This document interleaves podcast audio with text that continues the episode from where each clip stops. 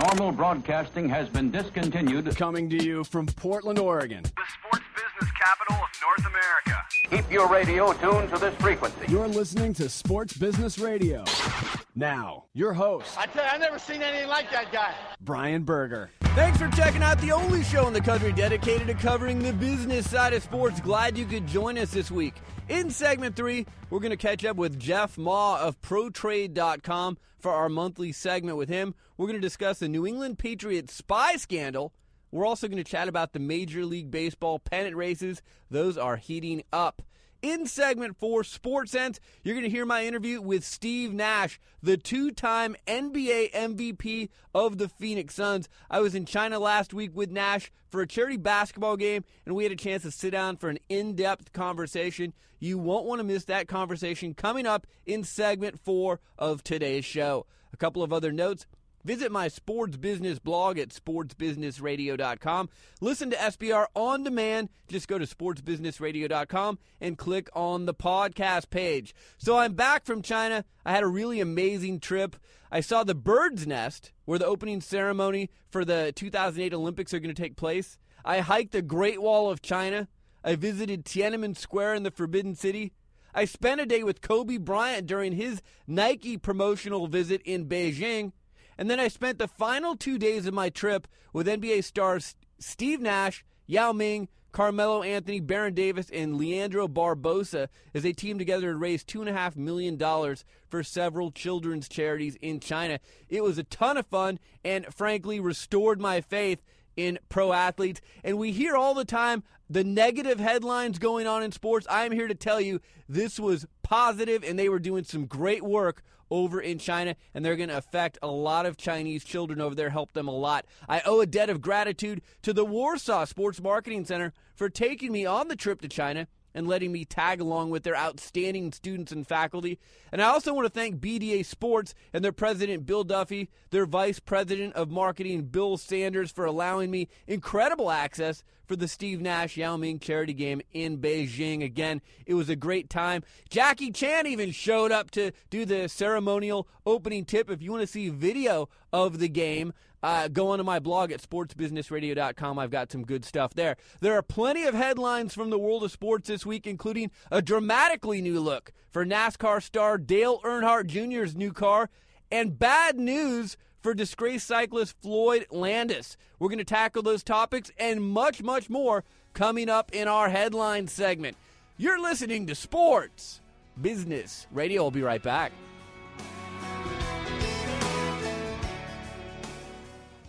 This is Brian Berger from Sports Business Radio. I know many of our listeners dream of a job in the sports industry but don't know where to begin. To me, it's an easy call. Go where sports business education got its start, at the Warsaw Sports Marketing Center at the University of Oregon.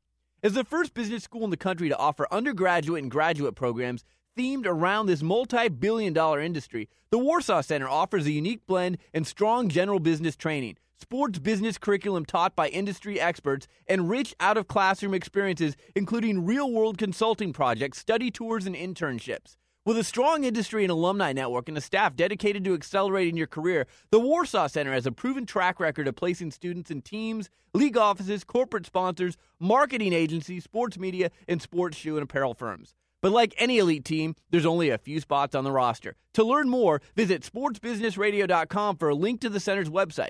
The Warsaw Sports Marketing Center. Passion, integrity, and leadership in sports business education. This is Sports Business Radio. It's time for this week's Sports Business Radio headline, sponsored by the Warsaw Sports Marketing Center at the University of Oregon. Visit warsawcenter.com for more information. And I'm joined in studio by my producer, Bobby Corser. Headline number 1.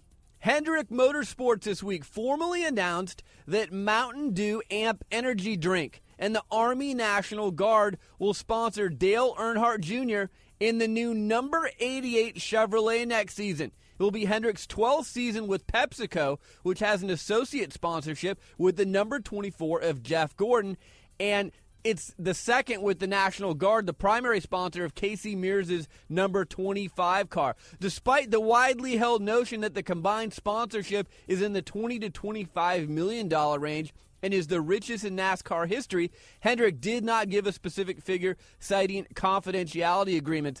Bobby, there's even talk that PepsiCo said that there may be a Super Bowl spot featuring Dale Earnhardt Jr. And for the Army National Guard, they've had an association with NASCAR for the last 2 years. They say they've seen their biggest spike in enlistments in the last 2 years because of this association with NASCAR. So I would imagine joining forces with the most popular driver in NASCAR is only going to help them more. I can't wait to see the commercial of Dale Earnhardt Jr. carrying a weapon across a field in military fatigues, blowing things up, because you and I both know that's coming up.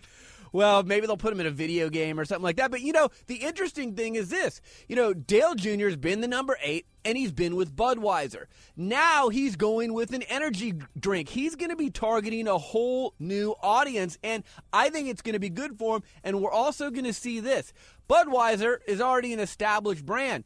AMP energy drink is really new to the market. We are going to see what Dale Earnhardt Jr. can do to grow a brand. That's going to be interesting to watch. Two observations real quick. One, a lot less drunk people and a lot more buzz people. I mean, people just amped up on energy for next year. And with number 88, it's great because you already have the 8 established. Now you have to just go out and buy another 8. If you have a tattoo of number 8, all you have to do is go out and have it kind of merged over. I mean, they couldn't have asked for a better number. Well, and as we've been saying for months on this show, this is going to be a merchandise marketing bonanza. Everyone is going to go out and get the little car with the new number 88 and the new color scheme. They're going to go get all the new T-shirts with number 88. So if you're looking at it from a NASCAR standpoint, from a Dale Earnhardt Jr. standpoint, and from a Hendrick Motorsports standpoint, this is going to be, you're just going to sit there with a big catcher's mitt and catch all the money. I totally agree. It's the all-star team of NASCAR now. Yeah, our next headline. Look who's back in the news, and just in a nick of time, because, you know, things were starting to get so boring around here. The juice is on the loose again. O.J. Simpson is free after posting bail of $125,000 on Wednesday in Las Vegas. Simpson must surrender his passport, but he's free to travel within the U.S. He's back home in Florida. Now, the NFL star who escaped double murder charges in 1995 has 11 charges against him, including first-degree kidnapping and assault, both with a deadly weapon. Simpson will be arraigned the week of October 22nd, when he's expected to plead not guilty. Bobby, this story just keeps getting stranger and stranger by the hour. Here are my questions. Number 1, who would invite OJ to their wedding? Number 2, then who would decide after meeting OJ at the wedding that they want to assist him in an armed robbery? Number 3, why in the world would OJ go commando, brandishing a gun, burst into a hotel room, all in the name of stealing his own merchandise? And is it really that important to get a picture of himself with J. Edgar Hoover, which is one of the things that was in the room? And here's the one that's last but not least. How in the world, you know, OJ's supposed to be broke. There was this $33.7 million civil suit that the Goldman family won against him in 1997. How did he come up with $125,000 to get bail to get out of jail? I'm sure he had rich friends in rich places. The best part about this, though, is he didn't get charged. He wasn't found guilty on murder charges. They're going to get him on kidnapping and trying to steal his own stuff. But my favorite part of this whole thing was everybody now knows what kind of car he was leaving the jail to go to the airport in. Now we all know they flew U.S. Airways from Vegas to Florida. We all followed him go from Florida to his home. Are they going to do it the way back? Because, you know what, listen, you get a ton of free advertising for U.S. Airways. Their entire flight was, you know, just covered on the air. Yeah, I mean, this is a story that, frankly, you couldn't script. I mean, this is Comedy Central's great. You know, I've been watching The Daily Show this week with Jon Stewart, one of my favorite shows. He's having an absolute field day with this story, and so is the rest of the national media. We'll follow it. We'll try not to talk about it too much, but I think it's hilarious. Our next headline: look who else got in hot water while I was away in China. Patriots head coach Bill Belichick. He was fined $500,000, and the Patriots were fined $250,000 and stripped of a draft pick in next spring's NFL draft, possibly a first-round selection, for stealing the signals of an opposing team via videotape. NFL Commissioner Roger Goodell has also ordered the Patriots to turn over all videotape files and notes relating to all their activity of taping the Jets sideline signals on September 9th. So here's my question, Bobby. If it's determined that the Patriots cheated during that September 9th game, Why weren't they disqualified? Why didn't they have to forfeit that game? Why did they still get the victory if they cheated? This calls into question now all their past Super Bowl wins, all their wins in the title games. I don't know how they can, they can't sweep this under the rug. The NFL's got something else now they got to deal with. It's not as bad as Michael Vick, but it's slowly getting there. Well, just like we talked with the NBA, anytime the integrity of the league is in question, and we talked about that with the Tim Donaghy scandal in the NBA, the league has a problem. The league did come out and issue a statement on Thursday, and it read, as I quote, "The Patriots have fully cooperated and complied with the requirements of the commissioner's decision. All tapes, documents, and other records relating to this matter were turned over to the league office and destroyed, and the Patriots have certified in writing that no copies or other records exist," end quote. So I'm going to discuss this scandal in more detail with Jeff Ma of ProTrade.com in our next segment. Stick around for that. Our next headline: the fate of Barry Bonds' record-breaking home run ball is now in the public's hands after its buyer announced Monday he was taking votes on whether to give the ball to the Hall of Fame, brand it with an asterisk and send it to the Hall of Fame, or blast it into outer space. Fashion designer Mark Echo revealed himself as Saturday's winning bidder in the online auction for the ball that Bonds hit last month to break Henry Aaron's all-time home run record of 755.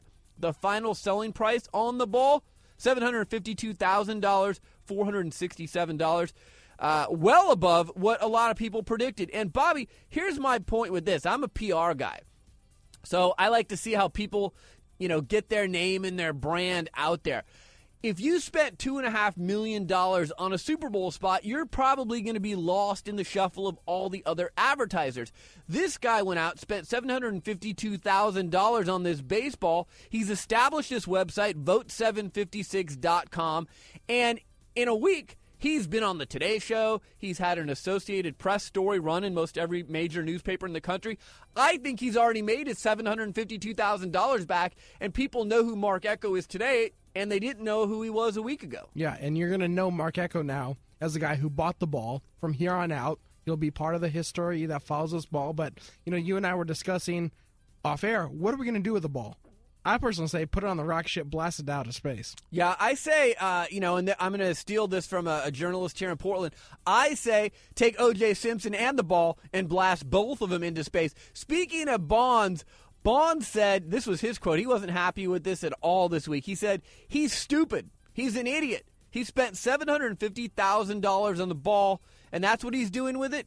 What he's doing is stupid." That's what he told the San Francisco Chronicle. Well, as usual, I disagree with Mr. Barry Bonds. Our next headline: Floyd Landis lost his doping case Thursday when arbitrators upheld the results of a test that showed the 2006 Tour de France champion used synthetic testosterone to fuel his comeback victory.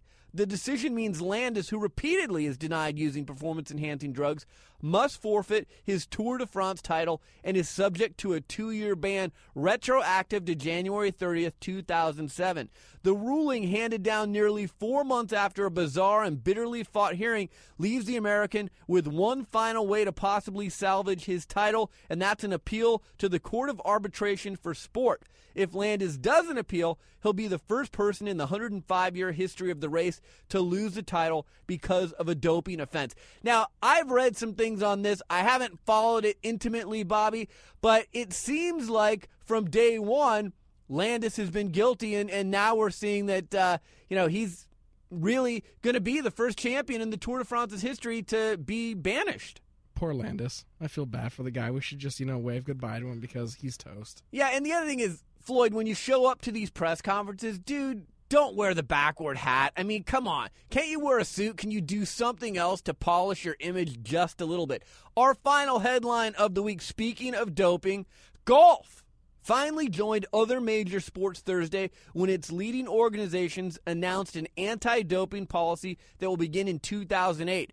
The list of banned substances includes anabolic agents, hormones, stimulants, narcotics, beta blockers, and masking agents. The organizations behind the drug policy are the PGA Tour, the European Tour, the U.S. Golf Association, the Royal and Ancient Golf Club, the Augusta National Golf Club, the PGA of America, and the LPGA Tour. So looks like everyone except for the Champions Tour is in on this thing. I guess they figure if the old guys are shooting up or doping or using HGH, then it's all fair game. Give them a little extra assistance. So I wanted to talk for a few minutes about my trip to China. It was an amazing trip, a once-in-a-lifetime opportunity. If you want to see a lot of the things I did, I invite you to go to my blog at sportsbusinessradio.com. I've got pictures. I've got video. I weighed in with thoughts on several of my visits around Beijing and Shanghai, but some of the highlights. First of all, I got to tour the Olympic venues. I got to see the Bird's Nest, Bobby, and, you know, you've probably seen the pictures on the internet. It's where the opening ceremonies are going to be held. It is really an amazing work of architecture, and getting to see it up close, I was even more impressed. No, you showed us the pictures when you returned, and I was just kind of blown away just by the architecture and the fact that you were telling me earlier, you were saying, like, Shanghai has 40% of the world's cranes. Yeah, so the Olympics are going to be in Beijing, but in Shanghai, where I also went to visit, there's 20 million people. So combine the populations of L.A. and New York, and then 40% of the world's cranes, as I said, are in Shanghai. And then here's a stat for you. 3,000 buildings of 50 stories or more currently reside in Shanghai. It is just a booming, booming city. The economy in China is booming. Another thing I got to do was tour a sports and apparel factory. I've always wanted to do that. I've heard the stories. I've gotten the press releases from Nike and Adidas and other companies about what they're doing with their policies over there, trying to make things better for the factory workers. So it was really interesting for me to get to go inside of a factory. I spent several hours there. Again, read my blog for a full recap. And then I got to do some tourist things, things I've always wanted to do. I hiked the Great Wall of China, which was just amazing. I got to go to Tiananmen Square, the Forbidden City.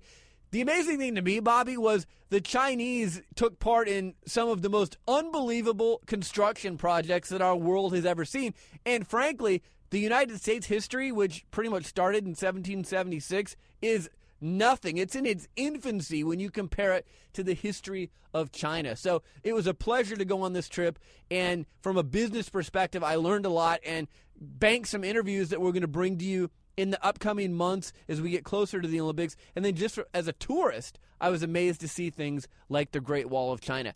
Coming up next, we're going to talk to Jeff Ma for our monthly segment. He's with ProTrade.com. We're going to talk more about this New England Patriots spy scandal. You're listening to Sports Business Radio. We'll be back in a minute.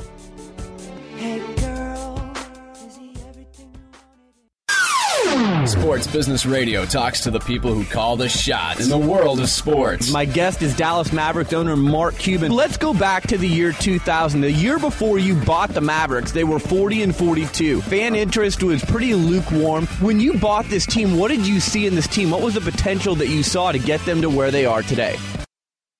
Probably none. Brian Berger goes one-on-one with the biggest names. My guest is Dr. Miles Brand, the president of the NCAA. I think the reason why we have a BCS-type system in Division 1A and elsewhere we have playoffs is that the schools in Division 1A feel that the regular season is the most important aspect of football. Read the Sports Business blog and listen to SBR On Demand at sportsbusinessradio.com. See, I think that's the big thing. Sports Business Radio, Saturdays. Or online at sportsbusinessradio.com. Experts say buy what you know, and you know sports, right? But is it a good buy? For an insider's look at sports on Wall Street, Sports Business Radio presents Stock Up, Stock Down. My guest is Jeffrey Ma. He's the vice president of research for ProTrade.com. He's joining us for our monthly segment. Jeff, thanks for taking some time. Hey, no problem. It was good to be on the show. So I've been out of the country for the last few weeks, and lo and behold, even all the way over in China, I heard about this Patriots spying scandal. What's your take on this? Because my take is that it's not done yet. We're far from done on this thing. I think that there's a lot of different takes on this. I mean, I think that, you know, everyone has thrown their opinion and their hat in the ring on what this all means. You know, you gotta take what I say with a grain of salt because I am a Patriots fan. But what I see this as, I see this as being a little bit much ado about nothing. I mean, I think that there's Clearly you have in Belichick a guy who wants to win at all costs and who probably doesn't have the same ethical or moral filter that some of us do and can justify in his mind doing things that may cross the line. But, I mean, I think that there are in sports a lot of evidence where people do tend to try to get every advantage they can, and I think that that's what Belichick was doing. I personally do think it's more or less over. I mean, I think that the commissioner has made his ruling, which I do believe was a pretty harsh ruling. I mean, a first-round draft pick and the fines that he gave. I mean, yes, he could have suspended Belichick, but I think that the first-round draft pick has a greater value or detriment than any suspension that he might have been able to do to Belichick, unless it was, multi-game suspension kind of thing. From what I've read and from what I've seen, I mean, I think that one of the things that you're seeing here is a tremendous amount of piling on by people that have been waiting to take a shot at the Patriots. I mean, sure. Nobody likes a winner. Nobody likes a perennial winner, especially a winner who has come out as squeaky clean as the Patriots have seemed over the last 7 years. Now, I don't think it's going to have a big impact on the Patriots' performance. I mean, I think that there was definitely a rallying, unifying theme that came across when they played the Chargers on Sunday night, and it was almost like they just wanted to prove to the league, and I think they're going to feel that way all the rest of the year, where it's like people are going to keep commenting about it and they're going to want to keep shoving it in their people's face. It's a very, very, very familiar and comfortable position for the Patriots to be that team that nobody believes in, no one said we could do it, all that kind of stuff. So, I mean, I think that it's there. I don't think there's going to be a lot more in terms of sanctions and things like that. You may know more than me. All I know is what I've been reading and what I've seen. And, I mean, I think that the Patriots were trying to do something that, gave them a leg up, whether it was psychological or not. I've talked to some people inside the game, Brent Jones, those kinds of people who think that the advantage that they have was probably pretty minimal with getting those signs. I don't disagree with anything that you've said. I just think if there's any way at all that they find out that this is more widespread and that it crossed more than just that Jets game on September 9th. I think the commissioner, who's already in a cranky mood from a real tough offseason with Pac-Man Jones and Michael Vick and now this, boy, I just think even as great as Belichick's legacy has been, if there's anything that's going to taint the integrity of the game, I don't think Goodell's going to stand for that. Yeah, I mean, I think that it's one of those things. I mean, I don't know if there's a pretty good blog out on the web right now from the sports professor or sports law professor. I forget what he's called, but basically it talks a lot about the rule itself and how, in essence, there was a little bit of ambiguity in the rule and in the interpretation of the rule. So, I mean, I think that, I don't know how much it is in Goodell's interest to continue to have this be, an issue. If going forward, if the Patriots break any more of these type rules, I could see it being a big deal. But I don't know why it would be in Roger Goodell's interest to make this thing go even further than it has. I mean, wouldn't we want their people to be talking about it? I mean, a perfect example was Sunday night. You had what was the marquee matchup, right, of two teams that people believe that there's probably three teams that are favorites to win the Super Bowl right now, the Colts, the Patriots, and the Chargers, and you had one team completely dismantle the other team, but yet at halftime, on the sidelines, they're still talking about this video thing, and if I'm Roger Goodell, is that really what I want my product to be dealing with when I have to deal with things that are happening with Michael Vick and whatnot? So, I mean, I don't know if it's in Roger Goodell's interest to make this thing last any longer than it has. No, I agree with you there. Let's talk then about some happier results on the field, some performances thus far in the NFL season. I'm joined by Jeffrey Ma. He's the vice president of research for ProTrade.com. You can read his work at ProTrade.com. Jeff, some really incredible performances so far during the season and then some disappointments. The guy that I guess I have to circle so far, Derek Anderson. I'm based here in Oregon. I watched him in Oregon State. Where does this guy come from, the quarterback of the Browns? Yeah, I mean, he had some good moments at the end of last year. I mean, he led a big fourth-quarter comeback for the Browns, and, he has a lot of great weapons. I mean, Jamal Lewis is a guy that they say has lost 15 pounds and is quicker than he's ever been. I mean, they seem to say that about him every year, but, he's back in football, and he's running well, and then he's got – you know, Braylon Edwards and Kellen Winslow, who, you know, I think Braylon Edwards could be a top 10 wide receiver. He's a great route runner, and he's one more year removed from that injury, so he's quicker than he was. You've got Kellen Winslow, who, you know, had, what, I think 80 catches last year and is definitely a marquee tight end, you know, almost a wide receiver. And then he's got a guy like Joe Gervais who's good size and good hands. So he certainly has the weapons to do it. The thing that's almost amazing to me is how Charlie Fry beat him out in the preseason, and then how quickly they got Charlie out of town so that Derek, you know, could play and feel the comfort of playing. So it's definitely a surprise, but I mean, in the NFL, you know, these people are NFL players for a reason, and anyone can have a big outburst like this, especially when playing against the team, which has a very suspect defense in Cincinnati. Well, we see teams like Detroit and San Francisco, and I'm going to give you credit for a pick in San Francisco. You know, I know it's early, but both teams are 2-0. But then on the flip side, the New Orleans Saints, who, you know, many people picked to advance far in the playoffs this year and even reach the Super Bowl, they're 0-2. Give me the tail of the tape with New Orleans. Are they just off to a rough start? Yeah, I mean, I think there's a couple things happening with New Orleans. I've always been very anti-Reggie Bush. Last year, before the draft, I went on record saying that I wouldn't take him as the number one pick in an interview with SI. And actually, I said that I would pick Mario Williams, so I kind of looked like an idiot last year. I said Mario Williams or DeBrickashaw Ferguson. So, you know, I mean, the thing with that team in general is they really took the league by surprise last year. And anytime you have a situation like that in the NFL, it seems like that's a much easier role to be in. To be the hunter rather than the hunted. Now they are somewhat the hunted, and you add to that the fact that they've played a couple teams where I think they don't match up that well. I think they have a little bit of trouble with that cover two, and both teams that they play, Tampa and Indy, are probably the two best at running that cover two. It makes Breeze have to go for more underneath stuff, and you would think that that would be a great situation where he could go to the, you know, Reggie Bush of the world underneath, but it just hasn't seemed to click. And their running game, their offensive line has been pretty poor, and their defense has been absolutely horrid, with their secondary really looking like they have no idea what they're doing out there. So I think they'll be okay in that. I still think that they'll probably run off some wins. I think they'll probably win this week. It'll be their first home game. They'll be charged up for it. I still think Drew Brees is an elite quarterback. But I do have my questions about, you know, still about Reggie Bush, because I think the guy simply just dances too much, doesn't attack the hole well enough, and a lot of the stuff that worked in college because he was faster than everyone else doesn't really work in the NFL unless they can get him out in space. My guest is Jeff Ma from ProTrade.com. Jeff, we've got a few minutes left. I want to talk about baseball, the pennant races.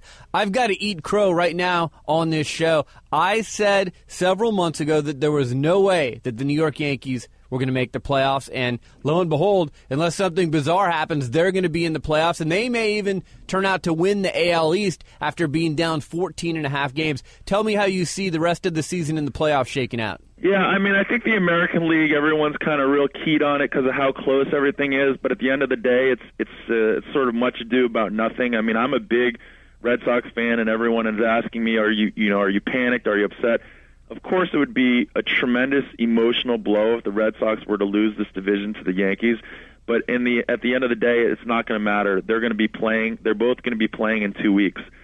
And the only difference is who are they going to be playing, and that's when you step even one more further into this.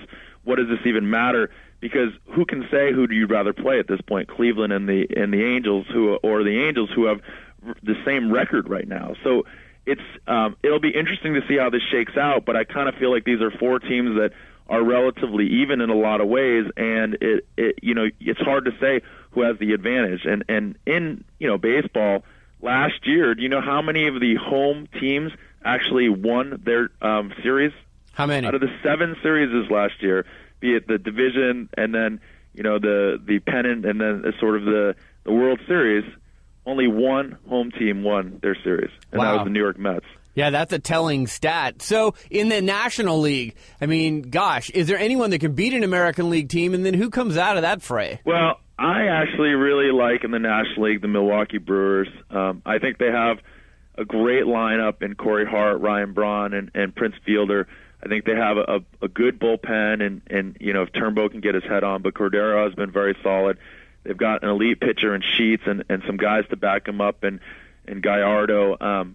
And so I kind of like them if they can somehow sneak this out with the Cubs.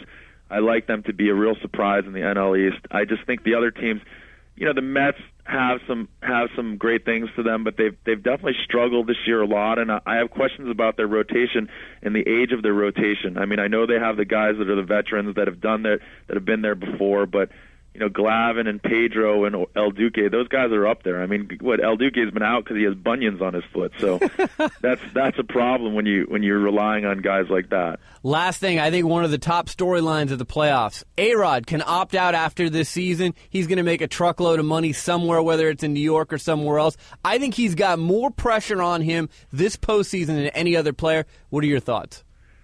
Yeah, I would say that if he had a mediocre year this year.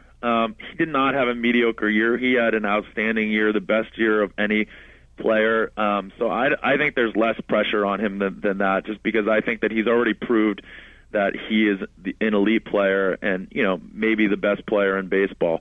So I think that, you know, I agree. I mean, I was on MLB radio today talking, and they said if the Yankees lose in the first round, the story is undoubtedly going to be A-Rod chokes again.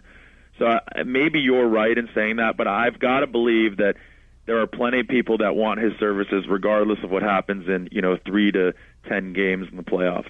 No, I agree with that, but I just think, you know, this is a guy in New York, they're all about championships, and they don't care what you did in the regular season as long as you help get them to the postseason. Once it's the postseason, it's a totally new season, and I think he's going to be remembered this year for what he does in the postseason, but we'll see. I think you raised some good points. Jeff, I appreciate you making time, as always, every month. Jeff Ma, ProTrade.com. Read him. He's got some great stuff. I appreciate it. Thanks. Thanks, Jeff. You're listening to Sports Business Radio. We'll be right back.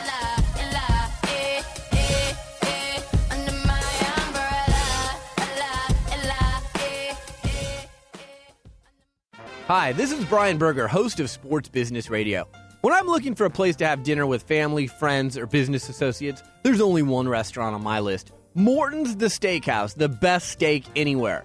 In its 28th year in business, Morton serves only the finest quality foods, featuring USDA prime-aged beef, fresh seafood, hand-picked produce, and decadent desserts prepared to perfection. Not to mention the award-winning wine list. When my destination is Morton's, the best is always on the menu, and they treat me like a VIP during every visit, whether in the dining room or the private boardrooms. With almost 75 restaurants conveniently located around the world, Morton's is the gold standard when it comes to steakhouses. To find the Morton's nearest you or to make a reservation, go online to Mortons.com. Morton's, the best steak anywhere, and the official steakhouse of Sports Business Radio. Back to Sports Business Radio with Brian Berger.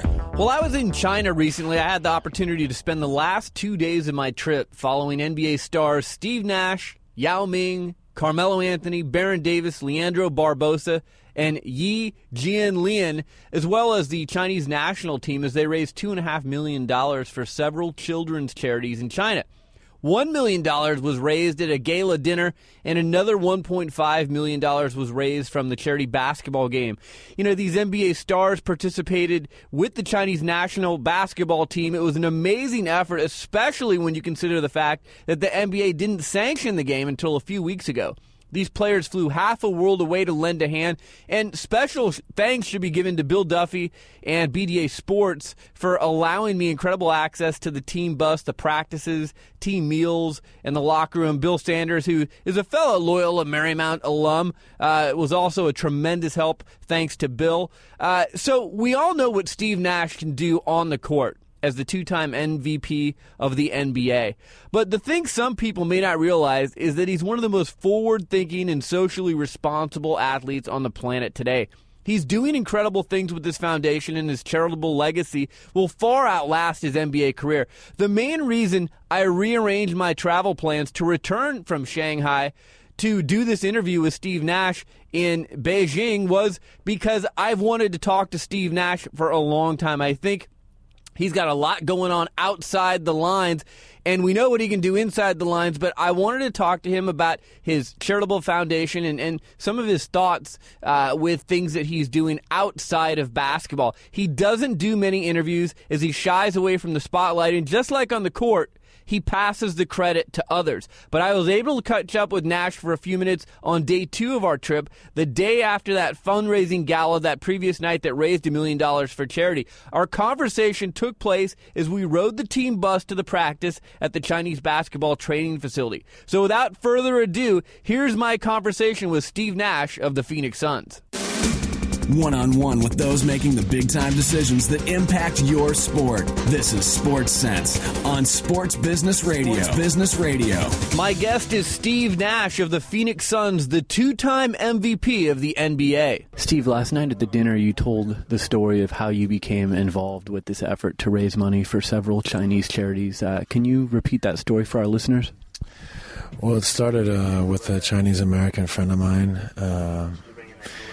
And we were discussing how with the population this size and the obvious difficulties in servicing all the children in the country, whether it be orphanages, education, healthcare, there's so many different ways that, millions of children in this country don't see the same opportunity that others do, and especially the opportunities we're afforded in North America. So, it felt like, especially with basketball's popularity here and the amount of support we've received from the Chinese people, it felt like something I was inspired to do, to come and try to help in some way in this country. Yeah, and, I think it's a testament to you and Yao that several other prominent NBA players, the Chinese national team, they've helped your efforts. Yeah, it's been amazing, to have a group of guys of the quality of this come over last minute for a short trip and really lend their hand is just phenomenal. And I think it's very difficult to put one of these things on, and one of the most difficult things is to get guys to give up some of their time to come all the way halfway across the world is very, very impressive and very important to the cause. So these guys all deserve ownership in this as well. What did you think of the reception you received from the Chinese people last night? I thought it was phenomenal. It's amazing, to be so well received on the other side of the world is something that I think you never really can expect or dream of. It's very, very humbling and eye-opening to realize the importance that and support that they've placed in the NBA. This is your second trip to China. You said you've been to Hong Kong previously. What are your thoughts of China? I know you haven't had much time to get around, but do you have some thoughts?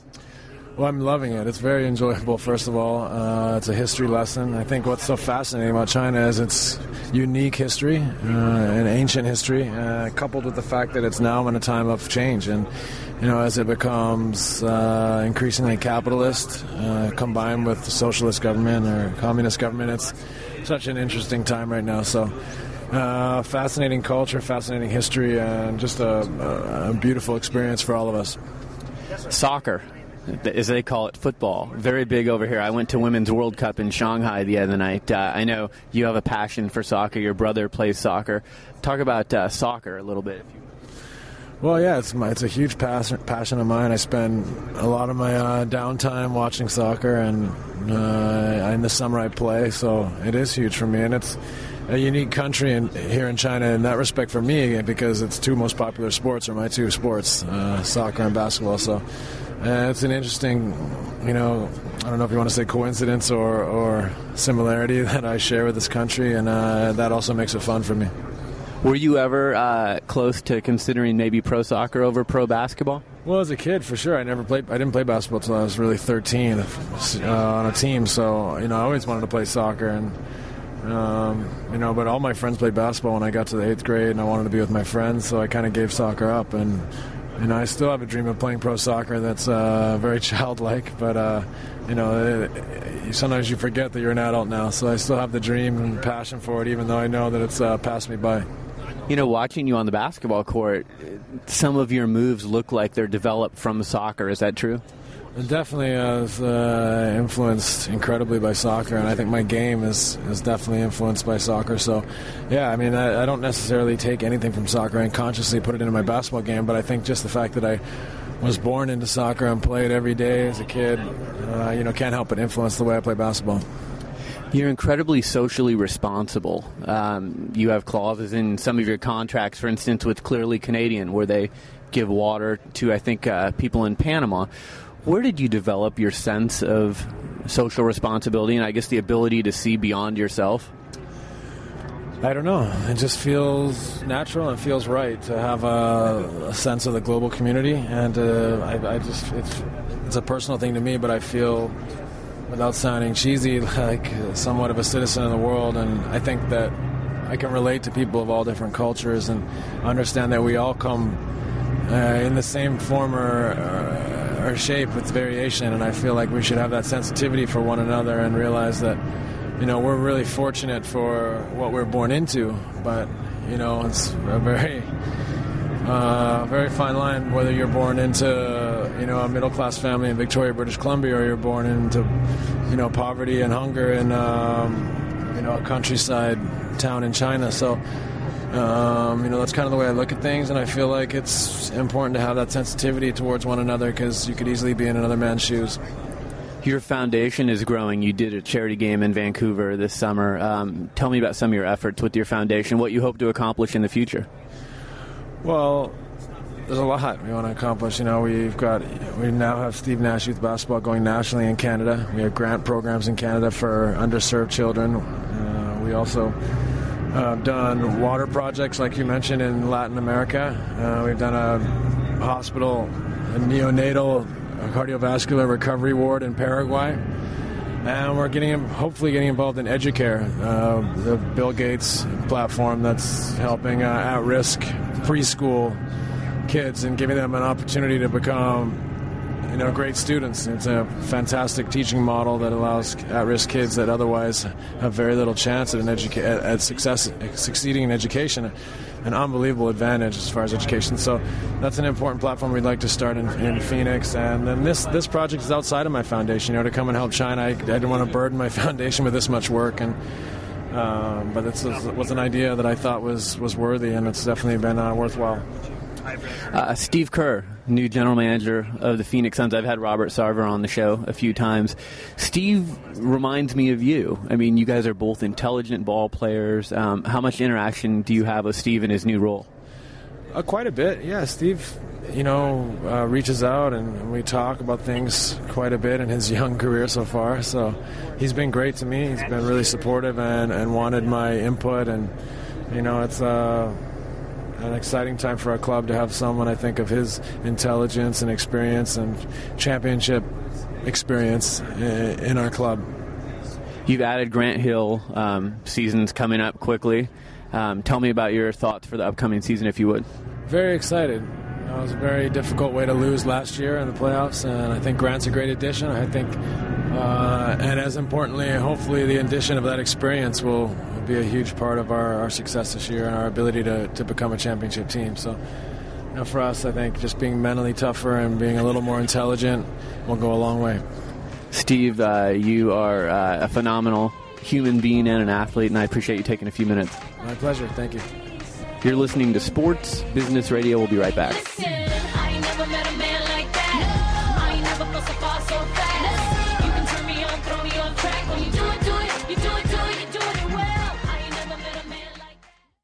Hi, this is Brian Berger, host of Sports Business Radio.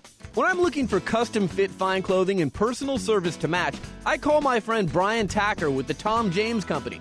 Tom James is highly trained sales professionals like Brian Tacker come directly to your home or office, saving you valuable time.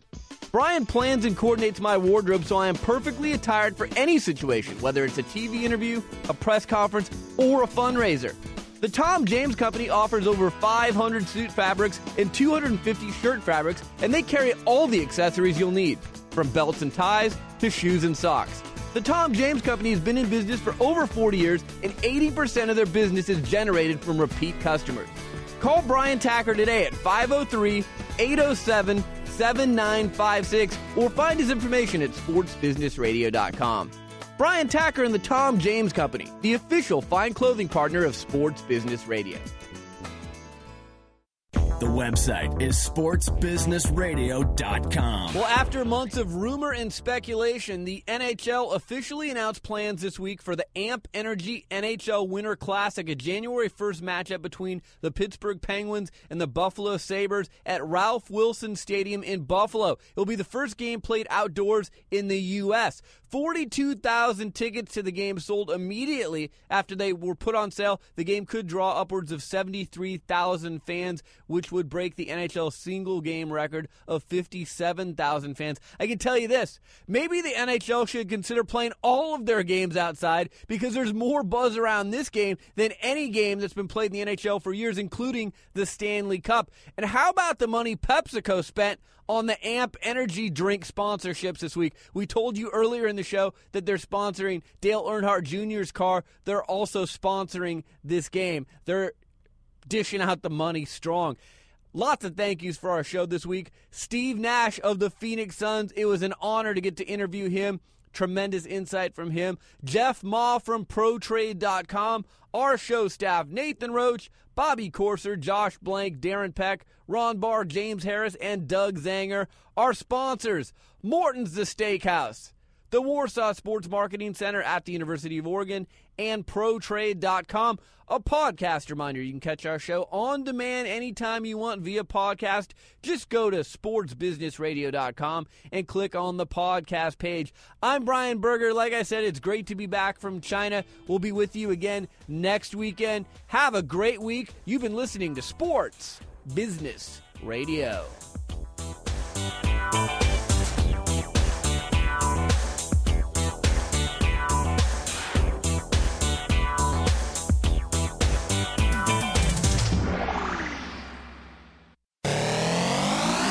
Sports Business Radio talks to the people who call the shots in the world of sports. Robert Sarver, the owner of the Phoenix Suns. When people come to a Suns game, what kind of an experience do you want it to be for them? We want them to be entertained from the time they walk in to the time they leave. The co-owner of the Sacramento Kings, Gavin Maloof. Gavin, thanks for joining me. My pleasure, Brian. How are you? Dr. Miles Brand, the president of the NCAA. Sports Business Radio. Saturday. That's why you're a smart business person. Or at sportsbusinessradio.com.